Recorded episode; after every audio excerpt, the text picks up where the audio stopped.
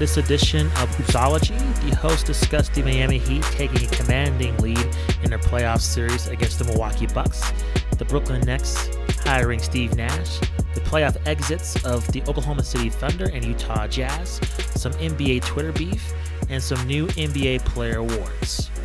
Welcome to another episode of Hoopsology. I am Justin Goodrum, joined by Matt Thomas. What's up, man? What's up, man? What's up, man? How are you? Good, man. Good. Um, can't complain. It's gonna be a three-day weekend, um, so can't get too upset about that. How about yourself? Yeah, four-day weekend for me. Um, oh, I had Friday off, so also have Monday off. So not trying to rub it into anyone else or anything, but yeah, definitely enjoying this weekend and have a little time off next week as well. Uh, so it's going to be a very short work week for me next week. Looking forward to that. Looking forward to getting a little rest and relaxation. Um, so yeah, yeah, no complaints here, man. I, I'm very relaxed. I mean, I usually sound pretty relaxed, I think, but I don't know if I sound a little more mellow. That's probably why. What else is new with you? Nah, um, I can relate. I have similar time off, but for different reasons. Um, I have, I think, next week like a four-day weekend, but that's for moving. So I'm gonna be nonstop moving, doing that, and uh, I got a week off to celebrating an anniversary birthday with my girlfriend um, last week of September. So doing that. So this month will be over before I know it, just because typically with days off it goes by super quick. So um, it'll be October in the finals um, be, before we blink uh, blink our eyes. For sure. Well, happy anniversary and, and good luck with the move. it's always yeah. always hard work moving. so it's it's time off of work, but it's also hard work in its own right. Oh yeah. Oh yeah.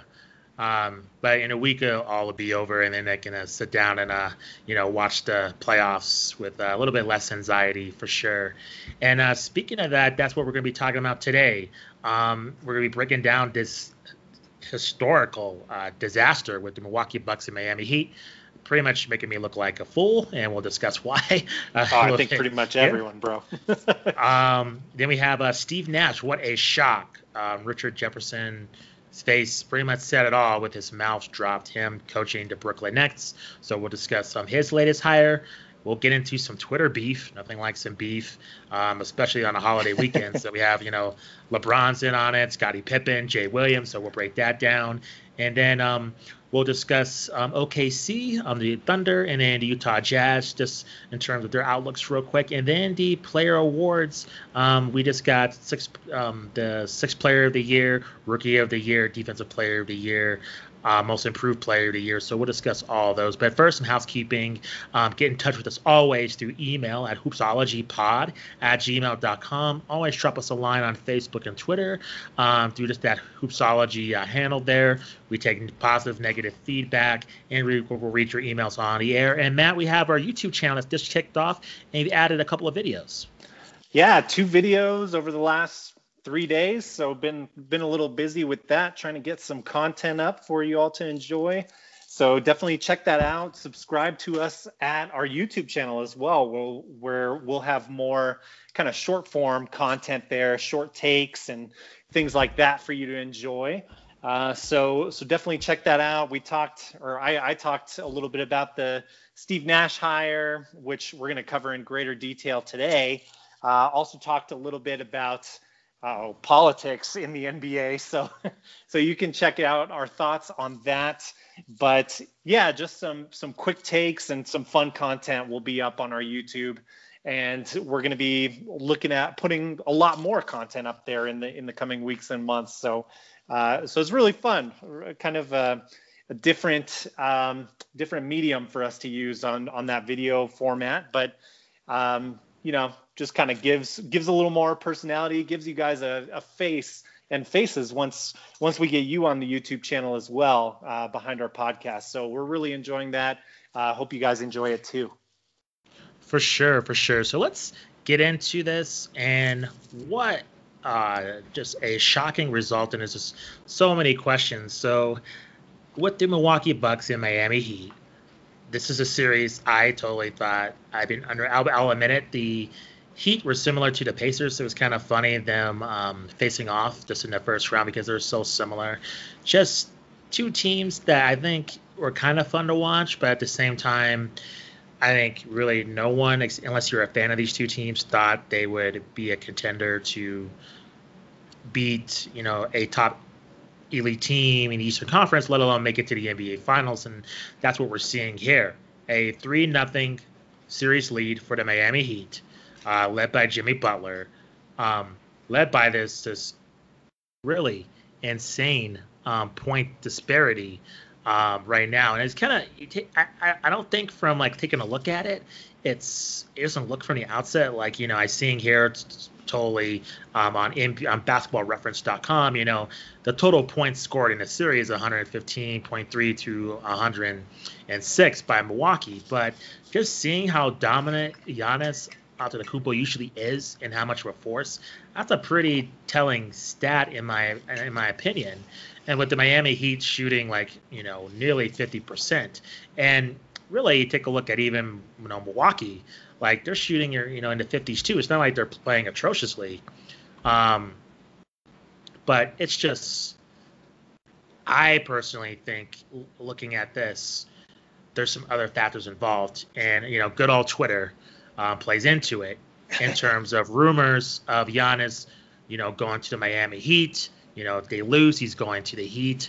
So overall, do you see any of these rumors being a factor? What can you best diagnose why we're seeing the Heat have this huge lead, and is it possible that it can get a sweep? Is it is it in play here?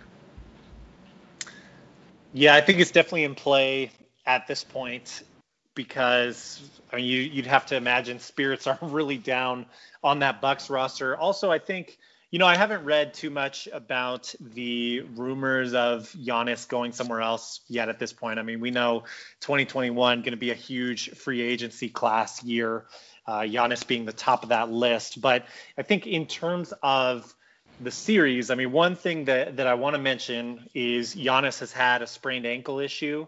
That's true. And it's it's not really clear, at least to me. Maybe you know more than I do.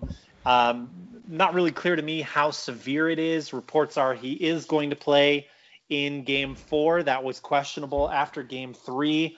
And even though it wasn't really being acknowledged all that much before game three, there was definitely clear like camera footage of Giannis limping after that game.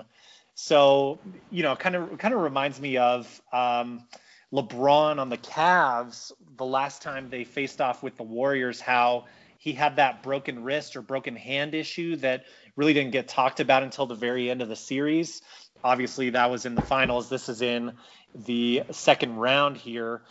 But yeah, from from a schematic standpoint, you know, I I for one feel like a moron. I last week was really high on the Miami Heat in this series, but I still picked the Bucks in seven. Just I think the aura of Giannis you know, none of us saw this coming really. Uh, I mean, maybe very few pundits, but I, I, didn't really see anyone going hard picking the Heat before this series. Um, but one thing that I think schematically has worked against the Bucks, you can check out a video uh, from our friend of the podcast, Coach Nick at B-Ball Breakdown. He had a great video talking about how the Bucks rely a lot on actually allowing other teams to kind of have their way at the three point line. And the Heat is a team that have have improved on their shooting as the season moved forward. Like kind of on on the midway point of the season on, they they improved in their shooting, and now uh, they just kind of carried momentum uh, even before the bubble, but in the bubble especially started building more and more momentum as this offensive threat Indiana, who they faced off against the first round, was kind of the opposite. They had some injuries that set them back. I think Sabonis was injured in the bubble, if I'm not mistaken, or maybe right before the bubble started. But either way, they lost him. Oladipo was always questionable, kind of too little, too late. And so they kind of were a team that lost their momentum. But you're right in that similar kind of makeup to the Heat as far as that team structure. Heat just came in with a lot of momentum, and that's been building ever since we mentioned coaching, well coached by Coach Spoelstra. And I wanted to get your thoughts on this actually too, and, and of course on anything else uh, that we touched on there. But um, what do you what do you think of of Coach Bud? I mean, it's it's obvious that this Giannis injury probably plays into this some. It, I think also Coach Bud has taken a lot of heat for playing Giannis under 40 minutes per game, pretty much throughout the season, throughout the playoffs. How much heat do you think he deserves? Heat, ha, no pun intended. Um, how, how much heat do you think he deserves for the coaching of this series, or have you been able to see in in game clips like does Giannis seem all that held back to you? Because I, I really haven't noticed that, but it's clear something's off with this Bucks team. Yeah, I think it's interesting because we're seeing like a paradigm shift in the league, man. So look, look at the teams that we're we're seeing in the playoffs, right? Like it, it started last year with the Raptors. Um, you notice with uh, Kawhi Leonard, there was also Pascal Siakam, but he wasn't an All Star yet. You know, we've seen Serge Ibaka, but you know, I'm saying there's not like you have like you know three you know Hall of Famers or three elite All Stars on a team. And I think what we're seeing with a lot of these teams, which you know Toronto that they struggled, right? Like Boston seemed to really have them. They and now you see Toronto making a comeback. Now you see Boston struggling, and there's questions of their young players, right? A lot of potential. And mm-hmm. I think with Milwaukee, to answer your question, I haven't seen anything with the game tape. I personally think like taking a Luka, right? Like Luka had plenty of ankle injuries. Luka had people like gunning for him, trying to hurt him intentionally. Um, and he was clearly banged up. And look at his performance, right? So for me with Giannis, you know, a numbers dip, I think it's a lot more scrutiny. I mean, this is a this is a players' league. Now, granted, yeah. when players fail, the coach takes the fall. So I think with Budenholzer, I think he's going to be, you know, in the crosshairs. And taking a look at their playoff history, um, it's going recently back to, you know, 2016, 2017. Um, you know, them losing to the first round to the Raptors. The next year, losing to the first round to the Celtics. Then you know, finally 2018, 2019, um, losing to the conference finals to, you know, Toronto. So I think looking at this season, it's fairly interesting to see really uh, the fate of this team moving forward if they lose, especially getting swept. If they get swept, the coach is gone. It's Seola. And, mm. you know, I, I, I agree with Charles and that, hey, when he was he said it on inside the NBA like a couple of months ago. When he was on a team, he knew like, hey, like we're not going to beat this team. Like you know, we're probably going to lose the series, but we're not getting swept. I can carry. I'm good enough to carry us to a win, at least one. Like I can at least you know pick up my you know enthusiasm and get us one, so we're not embarrassed off the court.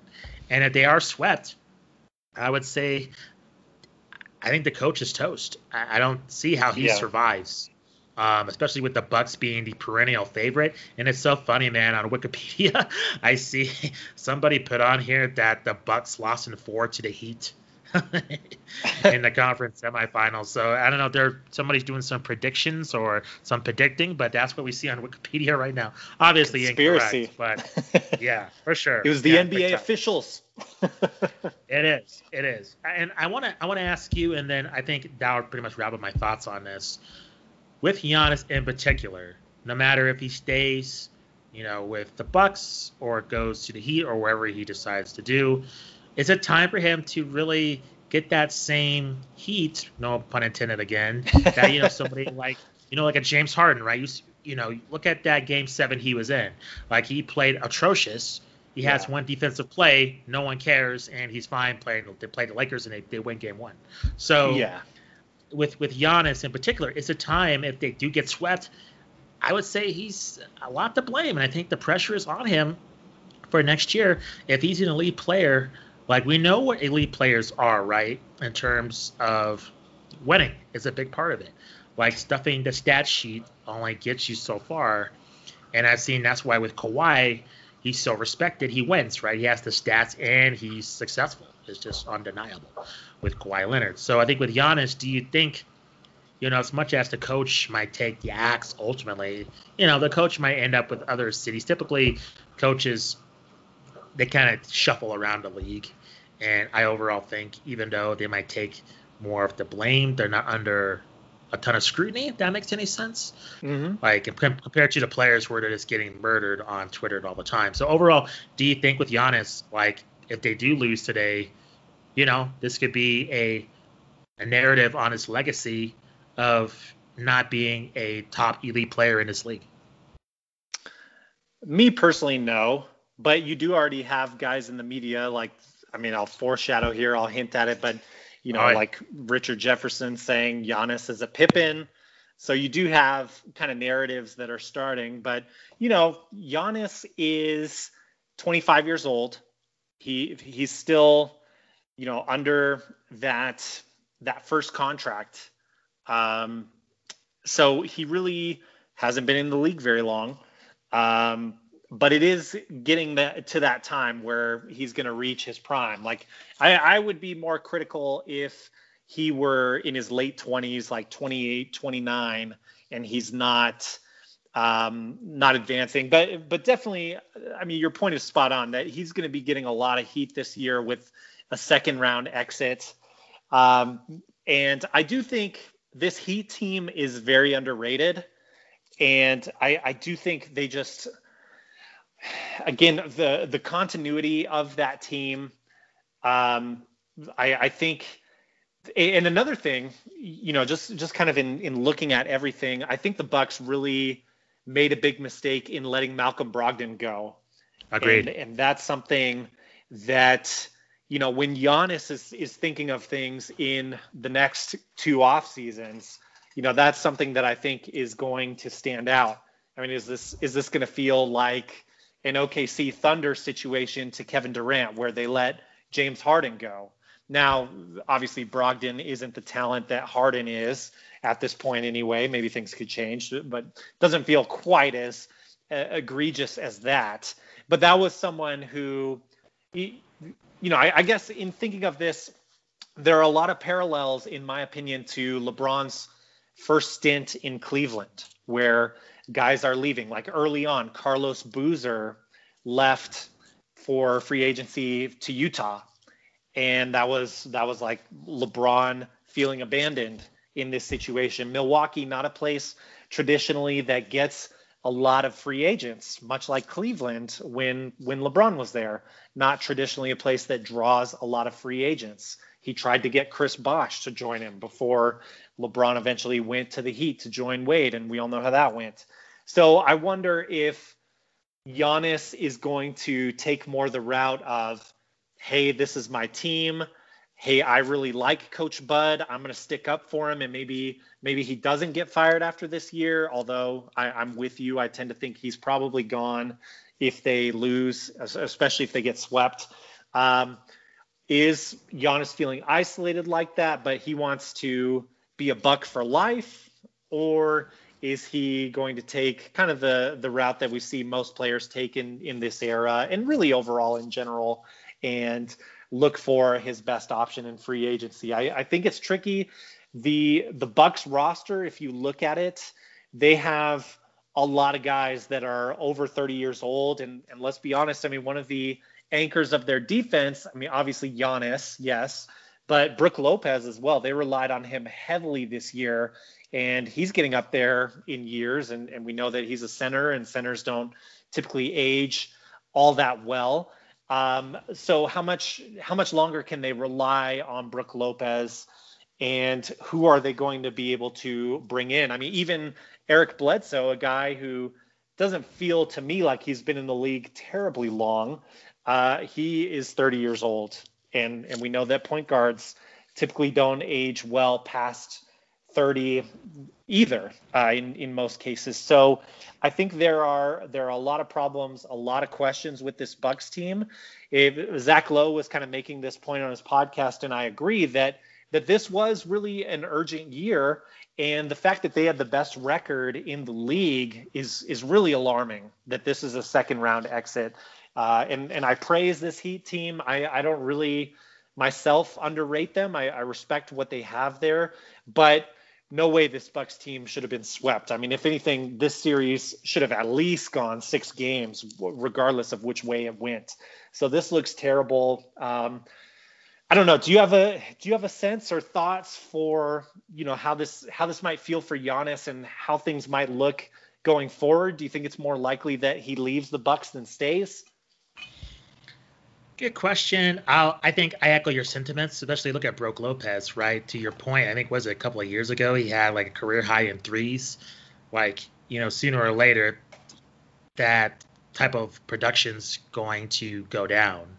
And I think he is going to get frustrated. I mean, like you said, I think you said he's on his he's on his rookie deal, right? Or um or just one yeah, of his, his rookie extension, yeah. Rookie extension. Yeah, so I just think you know, we've seen with superstar players, and especially with him, and seeing, you know, kind of newer teams like, you know, like even this past decade, the Mavericks, Golden State Warriors, now with the Raptors, even Cleveland finally winning one. Like the, the opportunities are made elsewhere if you don't have the team around you. You're right. Having a older guys on your team is not going to get the job done unless you have a perennial all star with him, which he like. And, and talking about not, not only a perennial all star, but like borderline Hall of Famer. And even then, it's not going to totally work. But I just think Giannis needs some more help, and it, it is taking a toll on him, and especially where they play compared to Toronto, in which you know you see even with Kawhi being hurt, there was others, you know, that stepped up in that series for them to ultimately be successful. And I just think with the Bucks, I've always wondered about this team. Like, is Giannis really that good to kind of carry them by them by himself? Like, I don't know, but I think for sure, um, this would be my final point on this. It would probably be one of the most disappointing exits in NBA history. And considering so far we haven't seen too many dramatic upsets in terms of you know how is the bubble going to affect other people that really don't have an excuse. So the the whole bubble thing is is kind of irrelevant in this scenario. I think they should take a lot of the blame if they do get swept. Yeah, yeah, and I I think um, you know I mean I'm, I'm looking at the list right now of of player names, and I mean the impact players here, Chris Middleton, you've got him locked up. He's he's been great for the Bucks, but you know it's it's debatable whether he's good enough to be like your second best guy on a championship team. Uh, he's he's locked in. He's getting paid more than Giannis at this point. Um, Bledsoe is 30, Brook Lopez 32, George Hill 34, Ersan Ilyasova is 33, Robin Lopez 32, Wesley Matthews 33, Kyle Korver is 39. Um, That's crazy. yeah. So th- this is an older team, and then you look at younger names. I mean, other than like Giannis, who's 25, and and obviously the the star of, you know, I mean, arguably the best player in the in the league. You know, Kawhi Leonard, LeBron James, others might have things to say about that, but um, you know, you look at other young players on this list. I mean, it's it's really guys that are not having a big impact right now, like DJ Wilson, Donte DiVincenzo, um, Pat Connaughton, Sterling Brown. Um, you know, so there's Giannis's brothers on the team. Um, so I mean, this this is a team with a lot of issues, and and again, I I think what you just said kind of highlights that comparison that I think is fair with a young LeBron on the Cavaliers, where it kind of felt like, well, let's just get guys who can shoot, guys can contribute or do one or two things on the court. Either they have a defensive focus or maybe they're a three and D guy or whatever, and then LeBron will carry the rest. And and we've seen that before in the past that you're not going to keep superstars, especially this day and age in the NBA, happy with that. Um, so yeah, I'll, I'll kind of close my thoughts there as well. But but I agree with what you're saying. I mean, there's there's a lot of issues this team needs to sort out, and I think yeah, if they get swept by the Heat, Coach Bud, um, you know, probably on the chopping block. For sure. Um, let's move on to a. I would say, a very controversial topic in the NBA this week, which was Steve and shocking, which was Steve Nash being hired as the Brooklyn Nets coach for four years. Um, and basically, this is a four-year contract. It was announced September 3rd. Um, it's here from a SI article via um, Adrian Wojnarowski's reporting of ESPN that owner Joe Tsai and general manager Sean Marks made an aggressive push to convince Nash to try coaching. And here's a quote here. Um, quote, coaching is something I knew I wanted to pursue when the time was right, and I was humbled to be able to work with the outstanding group of players and staff we have here in Brooklyn. That's Steve Nash said. I am as excited about the prospects of the team on the court as I am about moving to Brooklyn with my family and becoming impactful members of the community. Um, so another thing here, and then I'll kind of get into my thoughts. Jacque Vaughn, who is the interim head coach, um, he'll stay on um, as the lead assistant. So mm. I think that's very interesting too. Um, so the main topic of this, and and this was brought up on First Take, and it got picked up on the internet, and it went viral on other shows. Is kind of the racial component to this. So I'll I'll address this. Um, I basically Stephen A. said he was trying to kind of play articulate his thoughts without trying to denigrate Steve Nash, which I don't think he was mm-hmm. doing. I think he was saying for a lot of black coaches in this league, in particular somebody like a Mark Jackson, right? And in my opinion, Mark Jackson still wants to coach. His name always pops up. I don't think I've heard him deny, like, you know, hey, I don't want to coach. Quit bringing my name up. You know, quit talking about me. It seems like he wants, he's interested. And when you see him, when you see Chauncey Billups, when you see Jerry Stackhouse, when you see even from a woman's perspective, um, you know, Lindsay Darkangelo, you know, keeps bringing up Becky Hammon. Um, from that perspective, when you see a lot of coaches, you know, of either of the women variety or um, African American don't get those opportunities, it, you know, it stings from that perspective. And I and I totally get it. I understand. My my main problem with this, and I, I get it, just because you can correct me if I'm wrong, Matt, but with Sean Marks and Steve Nash have a relationship going back to Phoenix. Um, mm. And also, Steve Nash has a relationship with Kevin Durant being the player development coach at Golden State. Despite all of that, I just haven't heard anybody discuss the Kyrie factor in all of this. Like, there's a lot of higher, I would say, again, this is from a fan's perspective, but a lot of I think higher issues of taking on this team that benefits more of a veteran coach than a first time coach. And I think instead of like a, mm. the racial component, it's more the experience component. I have a problem with this with because if they were to hire Becky Hammon, I would have the same issue, despite her being under the coaching tree of um, Coach Popovich. Because mm-hmm. to me, we're dealing with a situation in which Kyrie Irving is a volatile personality.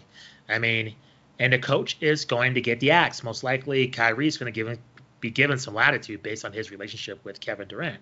So you look at Kyrie in Cleveland, in the Valley, in Boston, in the Valley.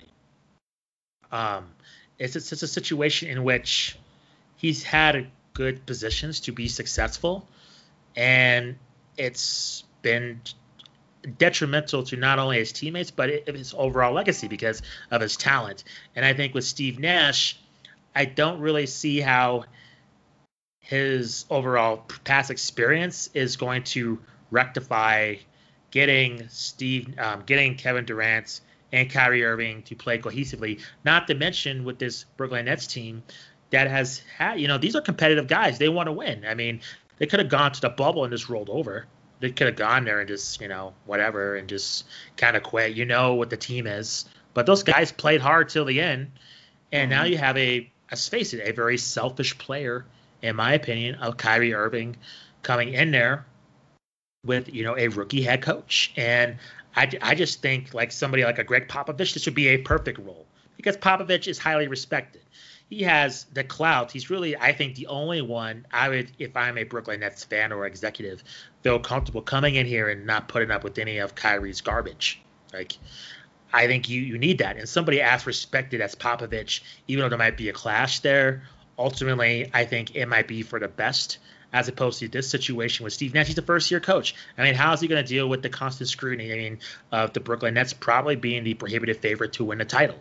I mean, what if they lose three games? What if Kyrie's unhappy? Kevin Durant's unhappy. If you know, what is Kevin Durant's going to go on Steve Nash's you know Instagram page and sub you know whatever, um, what's it called? Um, under another alias and just you know talk all kinds of crap about him. So overall, um, just my overall thoughts. I think I'm not thrilled with this hire. I get the past history, but you know, a lot of coaching is dealing with personalities, and I just don't think with Steve Nash kind of being the leader of this team and Durant and Irving and the other players not really liking him, in my opinion, I think it's kind of a recipe for failure. But maybe I'm being negative. What do you think? Yeah, it's you know we were told or at least I've heard, and correct me if I'm wrong, that Kevin Durant signed off on this and that Kyrie Irving signed off on this as well. Sure. And I think that is, and and you guys can check out my YouTube video on this if you want on the channel if you want my my takes on this. But I, I think the main factor in Steve Nash's hiring was, as you mentioned, that relationship with Sean Marks. There's familiarity there and then the fact that those two guys buy in to him as head coach. And just, I, I think you make some good points there about Kyrie Irving. And I think he's just such an off ball character. And I, I agree, selfish, as you said, I, I, think is a perfectly good way to describe Kyrie, at least to this point in his career. Um, and I don't know, you know, even with someone like Popovich, who you and I agree uh, is respected around the league. I don't know how Kyrie interacts with him. If if he would just roll his eyes at a guy who's who's been in that league that long. I don't know how serious Kyrie takes his coaches to begin with, like regardless of who you are. So I wonder if there's almost kind of this star power factor that appeals to Kyrie even more so than like, hey, I have you know the five rings as Coach Pop. Um, because I don't know, I don't know if Kyrie is phased at at that at this point. He has a ring. He made that iconic shot in that Cleveland championship. Um, you know, Ty Lue, who was also mentioned as a guy who who'd be a great candidate for this job, and and I agree with that. Um, you know, I I think he would have been a name that would have made a, a lot of sense. But and he has that championship pedigree. He was a point guard as well but he had that experience with Kyrie in Cleveland, and maybe, um, you know, maybe Kyrie, maybe Ty Lue, you know, kind of sided with LeBron on some things in, in terms of team politics, and uh, that was out of the question. So I, I don't really know. I guess my point would be I think Nash has as good of a chance as anyone because I don't know that Kyrie really respects veteran coaches um, or I mean, quite frankly, anyone. Um, we we've heard rumblings that he and Kevin Durant are good friends. Maybe some of that is because of Kevin Durant kind of sticking up for him in that in one of those Bill Simmons podcast series that he did there.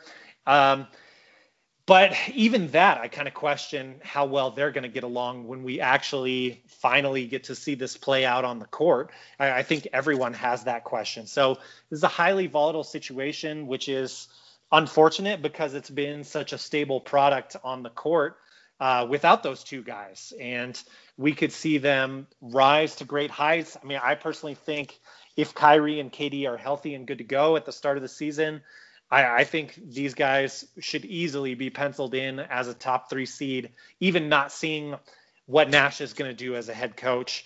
Um, I personally, I like the hire of Steve Nash, and I honestly, I don't think he was hired because of white privilege, like Stephen A. Smith said. I think he was hired because he's a back-to-back MVP.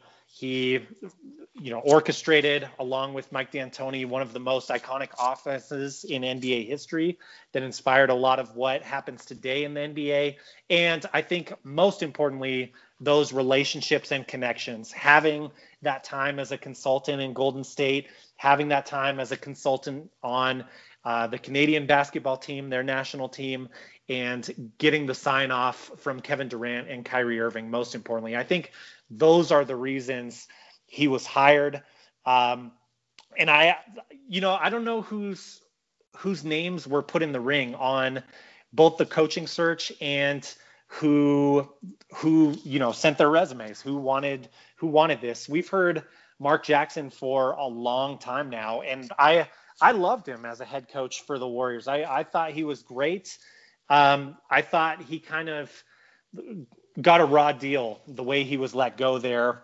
Um, and so I, I, would love to see him coach again, but I do wonder if if that's something that he wants or not. Um, so I, am kind of rambling and, and, getting off on a lot of uh, tangents here, but uh, I guess one question that I had for you, and, and one thing that this Nash, uh, this whole Nash thing kind of brings up to me is what what do you see as the modern role of the coach in the NBA today? That is a really good question because is it more X's and O's or is it more influence? I think it's dealing with player relationships, and I think it's X's and O's too.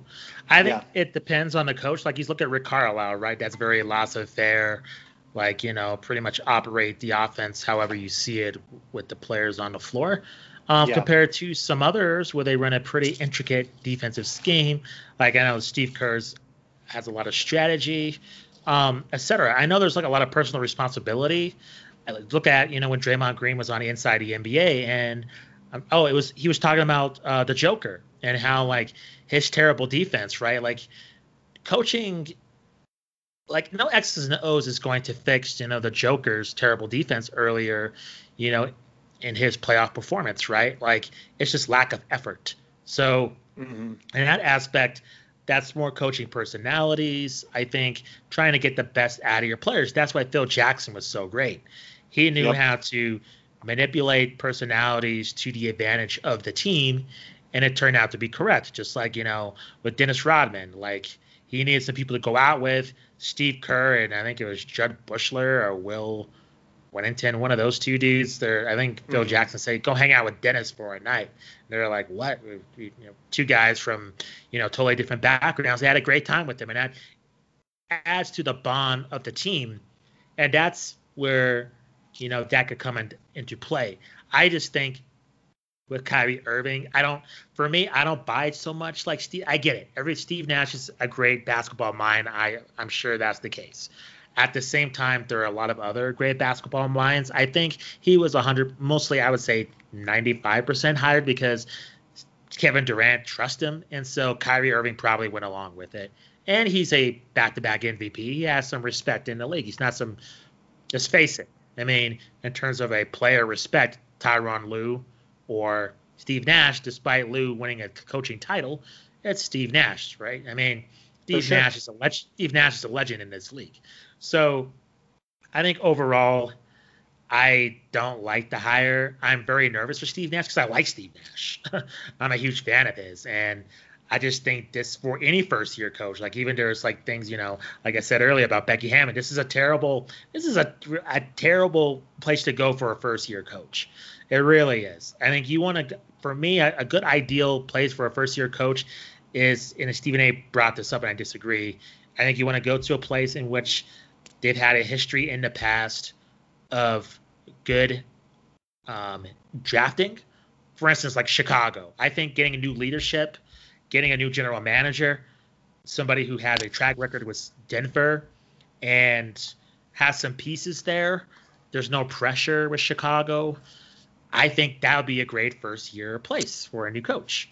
Um, there, there's not those expectations there compared to Brooklyn, in which, you know, even if they go to the NBA Finals and you know what if Kyrie or I'm sorry, with Kevin Durant blows out his Achilles again, they lose. Like eventually the coach just wears out his welcome, and that's another thing that I mean, Steve Nash has to keep in mind too. I just thought of this, like. Kevin Durant's playing future is up in the air. Let's face it. I am optimistic he will be back to 100%, but Achilles injuries are brutal. And we don't know if he's going to be back to 100%. And if his performance takes a dip, and his ego doesn't. We've seen it with somebody like Carmelo Anthony. Look how many years Carmelo finally deferred, right? It took years. And there's no way Kevin Durant's going to. And I think that's the situation you run into is, you know, Durant's performance drops off. Steve Nash goes to him, hey, we need you to take another role on this team. Is he willing to listen? Because now it's, you know, what it's the honeymoon phase. But we we get into the nitty gritty, I mean, these guys are not known for being quiet in the media. Kyrie and Kevin Durant, they speak their minds. So I just don't know for a first year coach if that's the right environment, despite the, you know, relationship Steve Nash has with this team. I just think from a general manager perspective, it's just a massive risk. I think I would agree with you if it were like a college coach coming in, like maybe if sure. it were Brad Stevens coming in when when he was a first year NBA coach. Um, but I think, I mean, if you tell me as a first year coach, I get Kevin Durant on the roster, I mean, sign me up. That that seems like a great situation, sure. just having him. And a lot of, I, I, agree with you about what you said about the Achilles injury and and that. Yeah, a lot of that is in the air. I think that's kind of shared though. I mean, there's there's pressure on Kevin Durant to be able to come back and perform. And you're right, he might not be able to defer.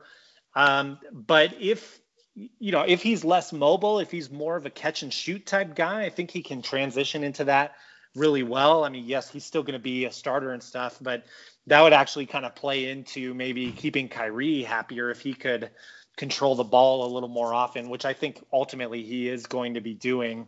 Um, and then being able to kick it to Kevin Durant or you know what what have you like um, you know Kevin Durant could age like like Nowitzki in this league, where he still is able to modify his game because he's such a great shooter. Uh, but you're right in that you know that would there there are lots of expectations coming in for a first year coach.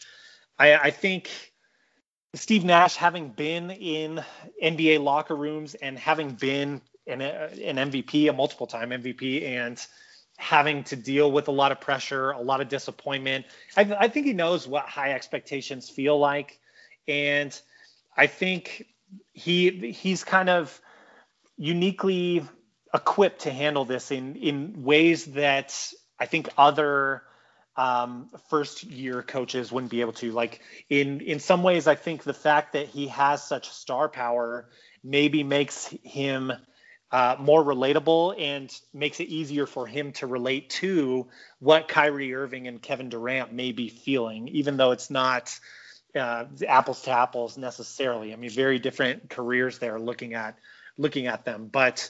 Um, but I, I do think you know the biggest thing here, and you know if, if you have anything else, we can we can add on. But um, but my kind of last point is still the biggest thing in here is just that like Kyrie said it's cool, and Kevin Durant was probably probably the biggest um, uh, kind of um, supporter in, in all of this. And if Kyrie Irving just sent a text to management that was like, "Okay, cool, yeah," then uh, coming from Kyrie, I have I will go ahead and um, take that from him because I I do agree that you know I, I'm not a big Kyrie fan in, in terms of his mentality and approach, especially the way things ended in Boston and that kind of stuff. So, so I think he's a wild card. He, he's almost a wash no matter who is coming in.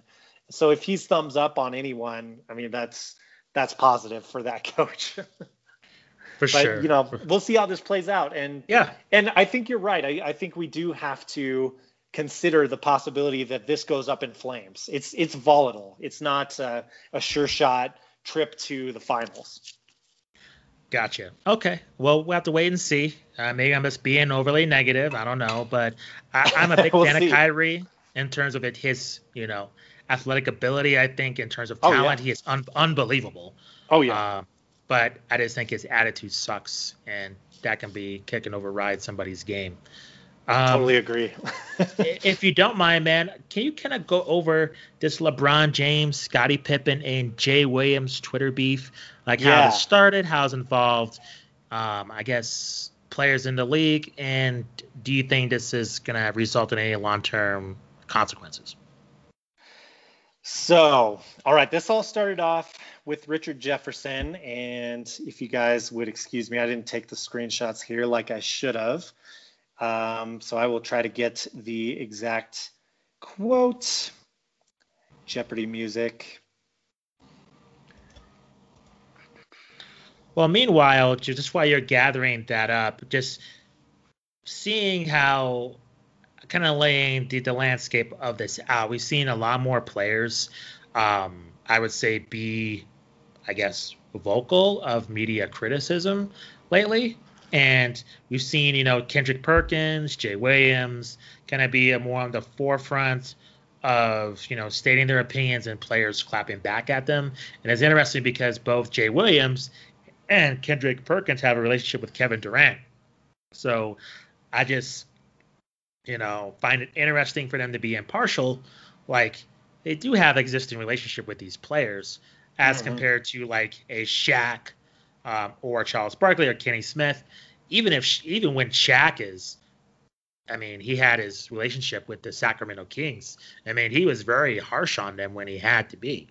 Um, so I'm just wondering, of does the player relationship of these younger players that have retired play into more of a willingness to criticize them, or is it just just because they're just getting criticized by any player, they're going to take it on Twitter? Yeah, it's I mean a sign of the times, I think. And and a lot of these guys that are tweeting, like Richard Jefferson, who started this initial tweet uh, thread, um, you know, a lot of these guys are trying to make their headway onto onto the media scene. I mean, Richard Jefferson has been around a while on podcasts and things like that. I think he's been on the jump quite a bit, if if I'm not mistaken. He um, broadcasts Brooklyn Nets games too. Ah, so yeah, he's he's dipping his toes in place to place. Um, you know, I I see some of the kind of shock jock stuff from Kendrick Perkins, and you know, and, and I'm not criticizing. I think a lot of it is is genuine. I think it's entertaining. I think it brings up interesting conversations in some ways, although he's had some things that he's said uh, have been really weird takes. Um, but I, I, think, you know, the, these are kind of genuine opinions for the most part. Every now and then, I think it's it's a little bit of shock jocking, and and I think what we're seeing today is that players are on social media more than ever. I mean, the the, the 2010s that that really has evolved where everyone's got their social media brand, and this is how players are trying to get you know more um, marketing and sponsorship deals, things like that, to um, boost their own brand, boost their earning potential, things like that. So everyone kind of has a vested interest in social media, but in in the NBA uniquely, it seems like we get a lot more social media drama, and I think that's because these these players' faces are recognized so much more. Like they're not under a helmet like hockey players or football players. You know, these the NBA personalities. I mean, really since the '80s, um, there's there's been a focus to promote these personalities because there are lots of great personalities in the NBA. So anyway, I, I have this tweet pulled up. So Richard Jefferson says, uh, Giannis might be a Pippen. There, I said it. He needs his Jordan. Um, so yeah, so he just kind of dropped that in there. Sure um, did. and Pippen kind of made the point. I don't have this one pulled up, but basically he said, you know, I'm I'm not Giannis. Giannis isn't me. I was never back-to-back MVP. Um, so you know, we're we're kind of stirring the pot here, and I think where things kind of go off the rails is Jay Williams then responds to Richard Jefferson and says, "So LeBron was a Pippen with D or so LeBron was a Pippen with D Wade once. Nothing wrong with that until you get over the hump." And now LeBron gets pulled into this, and this is where this thing really blows up, as as it usually does when LeBron gets involved with stuff. You know, biggest basketball player in the world, arguably. Um, so he responds to Jay Williams, explain to me what the F I got to do with this subject matter. I'm over here minding my damn business, preparing for Houston. And by the way, I ain't never been nobody but my damn self. King emoji, and then sh word. Uh, so right. so LeBron with a pretty heated response. In the past, it, it, you know, people made this this kind of criticism that you know LeBron would shut off Twitter during the playoffs to get ready, or at least that was one thing. Yeah, zero dark forty. Exactly, and so so a lot of people were kind of questioning that. Um, and then Jay Williams, just to kind of just kind of close this out, did respond to LeBron, kind of backing down. I never stated you were anyone other than LBJ. Okay. I know who you are, and I have also publicly stated where I stand on your place in history. I was describing a feat that you accomplished in order to be where you are today in relation to where Giannis currently is. We all learn and grow. So definitely backtracking what he said because he clearly did compare LeBron to a Pippen. Um, so I don't know. I mean, th- this is all, in my opinion, kind of silly. Um, what, what are your thoughts on on all that? I mean, do you do you think this tarnishes anyone's image? Do you think there are winners losers here? What what are your thoughts on all this? It's stupid. I kind of yeah. don't. I kind of I don't know lost respect is not the right words because it's just like it's not that serious. But I would say LeBron James has better stuff to do than to yes. deal with this. This him replying to this is a Kevin Durant move. Yes. Um, it seems pretty petty. I expect more from LeBron, so I'm like he shouldn't waste his time on this. I think this is stupid. I think with you know, commentators are going to say what they're going to say. They that's that's a total clickbait thing. Oh well, he's a Pippen and uh, all this other mess. So overall, I I don't see it. Like you said, it's it's. I would say the criticism should go up for Giannis if they get swept, but overall, this Pippen nonsense, I think, is I think quite disrespectful to Scottie Pippen. They'll say, no, it's not. It's not. Yeah, it is. You're, it's a slight. Like, let's just face it. It is what it is. Yeah. So overall, I think this is kind of a waste of time. It's fun just to talk about, but you know, with people beefing with each other on Twitter for no reason, that's kind of what people do. But overall, this is not really on the radar, and I don't see any long-term things other than LeBron shouldn't be tweeting about petty stuff like this.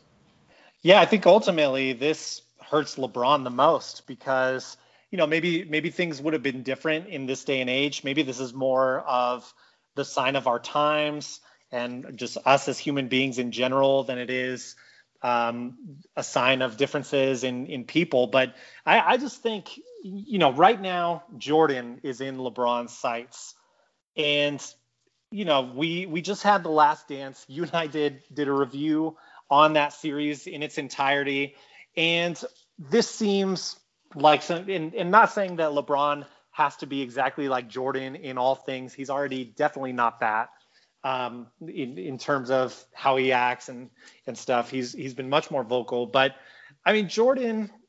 And apologies for the quote unquote old man take, but Jordan would have taken this out on the basketball court. You you see LeBron get angry, talk about how he's trying to prepare for Houston. Well, dude, then then stay off Twitter. I mean, if if this is really bothering you that much, and take it out on the Rockets, he instead comes out on Twitter, says this, sorry, sounds kind of like a, a crybaby, like, why don't you guys give me my respect when I, I don't think they're really like getting at LeBron's greatness. They were saying maybe narratives about him, but you're right in that the the Pippen thing is a slight, but it's it's so minor and seems so beneath him to respond.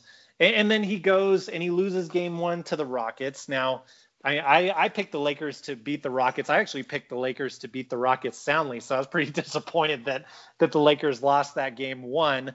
Uh, even though I am a Rockets fan, so I, am happy in that way. But um, you know, just a bad look for LeBron overall. I, I don't really have any issues with what Jefferson or Jay Williams or Scottie Pippen said all that much. I do think it's a little bit early for Richard Jefferson to be making this sweeping statement about Giannis as a player and as his career and what he's looking at. He certainly doesn't seem like someone who needs to be your second best player on a title team. Um, you know, so that it seems seems a little crazy as a take in in that regard. But yeah, I'm, I'm with you overall. Just kind of stupid and kind of makes everyone look a little silly. Um, two last things just to, to talk about. Um, the Oklahoma City Thunder and the Utah Jazz. Um, they both bounce. Um, I think the future of these teams are both bright. I would say the Thunder really overachieved with Chris Paul. Crap, yeah. Props for Chris Paul. I know he took a, some crap for his Game Seven performance, but overall I was impressed with that. And with the Utah, you know, I think it's going to be interesting to see Donovan Mitchell and Rudy Gobert how that plays out. It's clear they don't like each other. Um, and that was before coronavirus hits and the pandemic basically um, heightened those tensions. So I think it's going to be very interesting. Just real quickly, just your thoughts on those two teams. Yeah, I, I agree with you. I think it's going to be interesting interesting to see if free agents this upcoming year, and, and we're not talking maybe like a star player, because uh, I don't think OKC has the cap for that. But maybe some impactful role players will look to come and play with Chris Paul and seeing that, you know, to this point, he's definitely not washed up. He's a great leader of this team, great leader in the NBA still on the basketball court. It's it's a travesty that Chris Paul has not had playoff success. Um, and it's it's one of those NBA mysteries that we're going to be talking about, I think, for a long time after he's done playing, because I think the numbers and you know even even some more advanced statistics indicate that that really Chris Paul is one of the best point guards in the history of the NBA, and it's it's just kind of sad to see him go uh, out early again. But to your point of what you're saying, this OKC team overachieved. A lot of people did not have them making the playoffs uh, when this team was first formed, when that deal for Chris Paul was made. So and and it could have been a different story if the Thunder had gotten the ball to Chris Paul on that last inbounds play. I mean, he yeah. he was playing pretty well, I think, in in that fourth quarter. Maybe not well over the entirety of the game, but I mean, how do you not let him decide the season?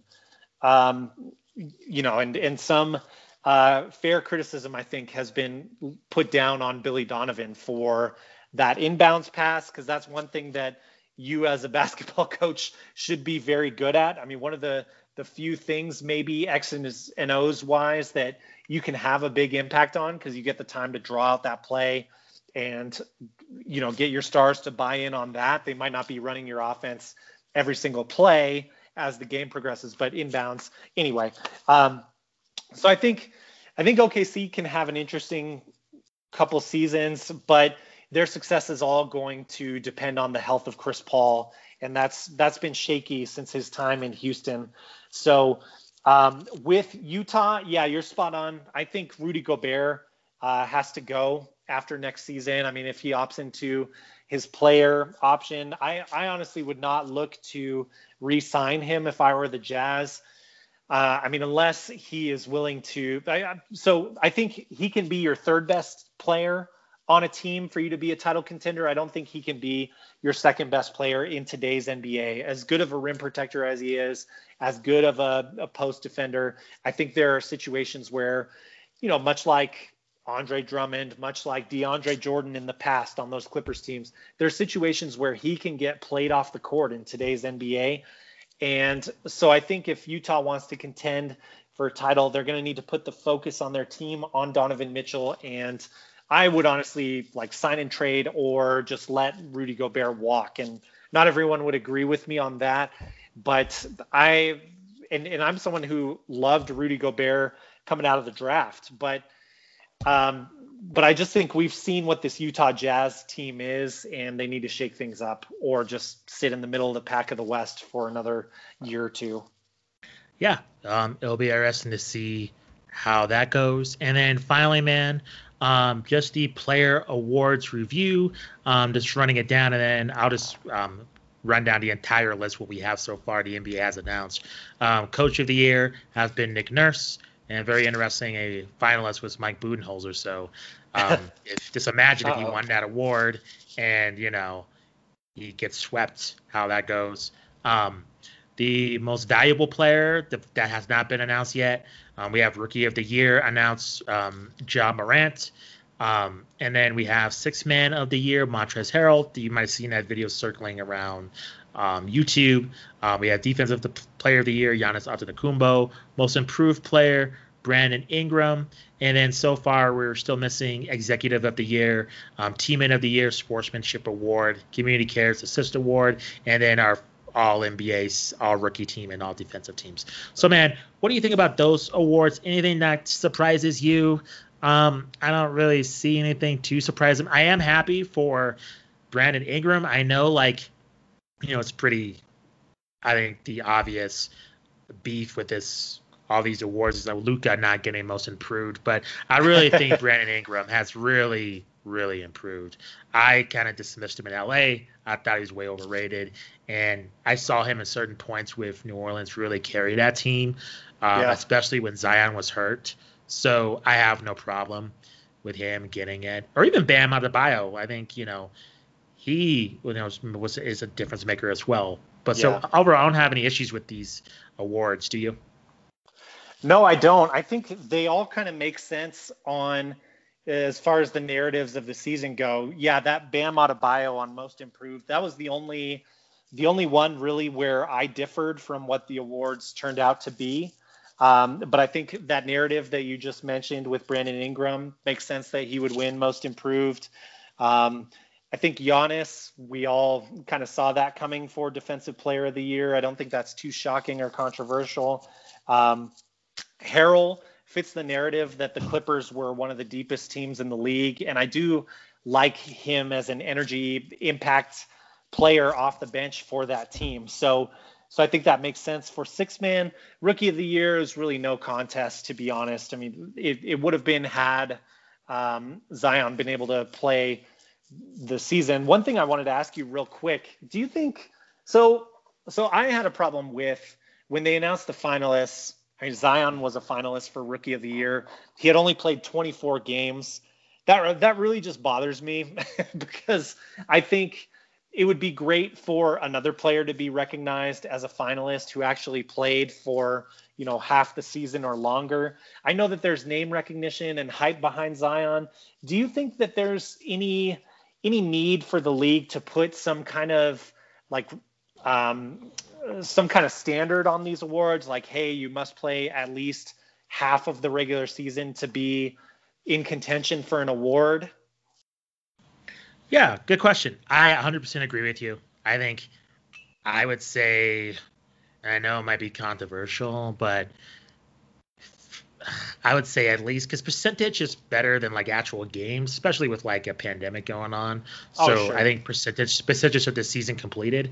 So I would say at least seventy percent of your games. Wow. Yeah. Um, I don't, I'd be fine with that. I don't, I don't. I don't. I don't see what's too hard about that um, at least to and be give considered. players incentive to play the actual games. Yeah. Sorry, sorry to cut you off. Uh, no, it's okay. No, I feel you, and that goes for MVP too. Um, especially for the more important player awards. So I feel you. Um, I echo your sentiments. I know this has been a pain point for you, and I feel you. I as much I, I love Zion. I am high on Zion, and I really hope for the best. It'd be bum me out to see him, you know, be hurt and have um, further career consequences. But at the same time, I, just to be on this list with only, um, I guess you said 24 games played, I think it's, yeah. it's pretty ridiculous. So I think we're on the same page. Yeah, and I, you know, I just wonder if that's something like for casual fans to be able to see his name on the media release or something like that. I, I don't know, but that just seems ridiculous to me. Um, but, yeah. but yeah, other than that, I, I don't really have any issue with these rewards. I, I think they are all well deserved. Even like I had Bam Adebayo over uh, Brandon Ingram, but but I don't think Brandon Brandon Ingram winning that award is any any disgrace or undeserved. I, I think that's perfectly deserved. He he carried that team for a good part of the season, and you know they almost made it into the playoffs. So, um, yeah. and, and, the numbers were there too. So, um, agreed. So yeah, I, I think all good selections.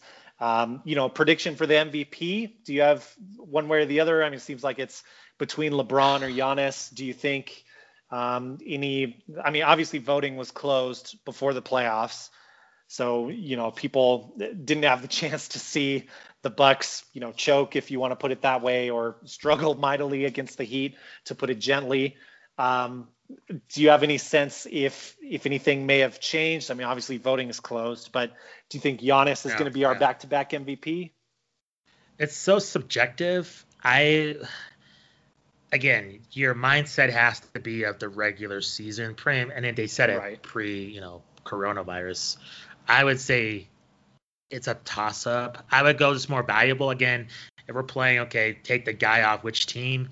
It's pretty close. I think at least with the Lakers, they're like a playoff team in the West, just with their talent, just with Anthony Davis. Like, yeah, at least they're in the mix.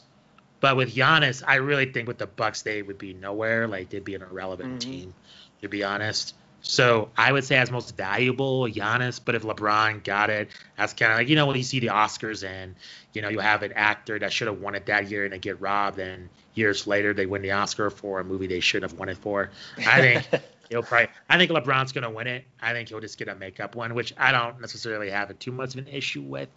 Mm. But either one of these guys are equally deserving, so it's it's not a big deal, unless James Harden gets it. I know um, one of my colleagues. Um, he'll be happy about that because he's a massive Houston Rockets fan. But I I think that would be more of a travesty than anything else. But you know, we'll we'll see what happens.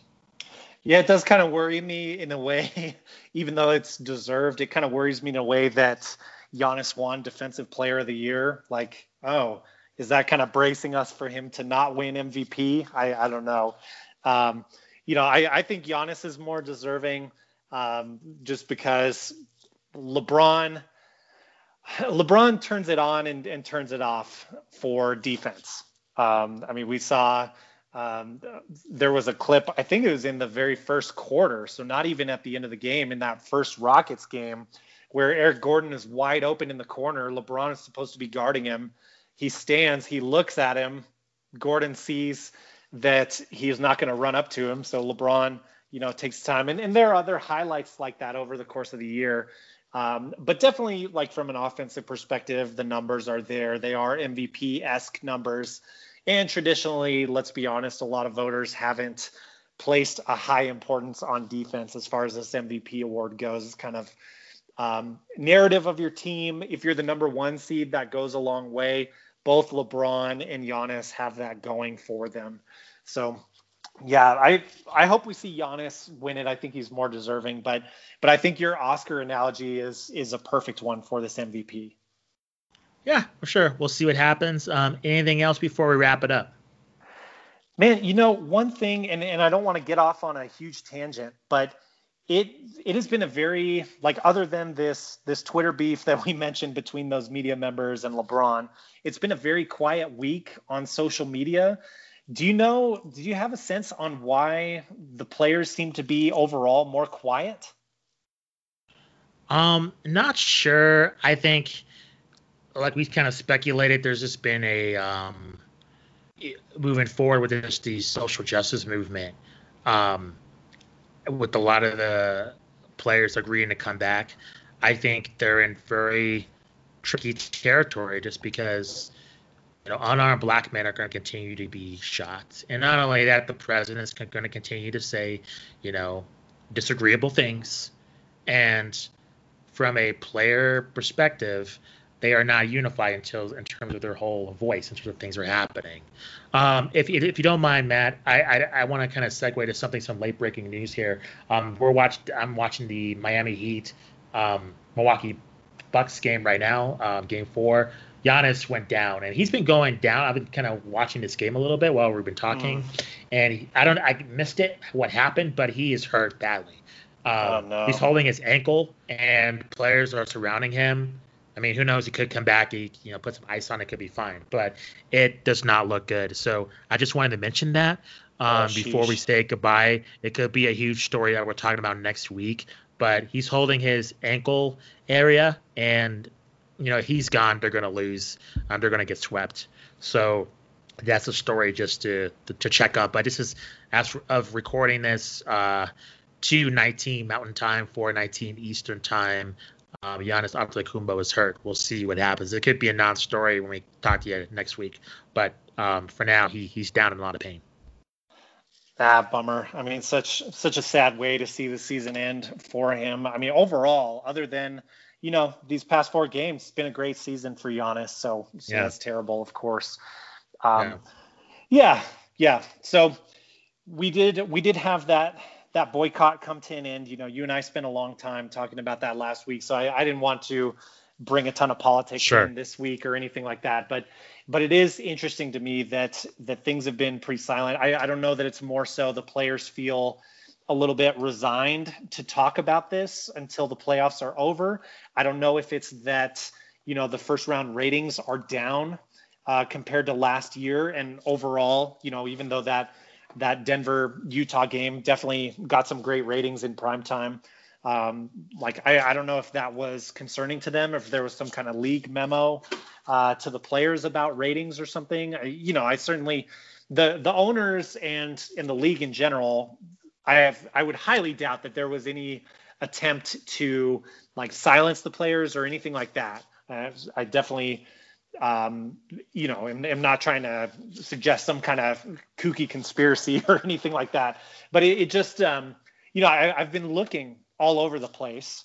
Um, and, and I just really couldn't find a reason that things seem so much more silent um, on the NBA. And, and by the way, I'm not saying that that's, that's wrong or anything like that. I'm not like putting a judgment on it. I just, I just think it's very interesting. And maybe it's that, you know, there's, there's a little bit of stress release from having talked things out a little bit more over the boycott. You're right in that you know it's it's not totally unified and things like that but i wonder if the players are kind of fatigued about talking about these things as well and just maybe now you know they're getting to see their families in the second round and having people come in um, and maybe they they're just spending more time with them and they want to hold off on on talking about some of that until they are uh, back out in their own respective communities i have you know and that's speculation yeah. on my part for sure. Yeah, we'll have to see how it plays out. Uh, Giannis is back um, at the line, and looks like he he's back playing. I'm just looking at him. He doesn't seem right. He's walking better. Um, he took the free throws. He was fouled on that play, and he's walking towards the bench. So at least he's walking.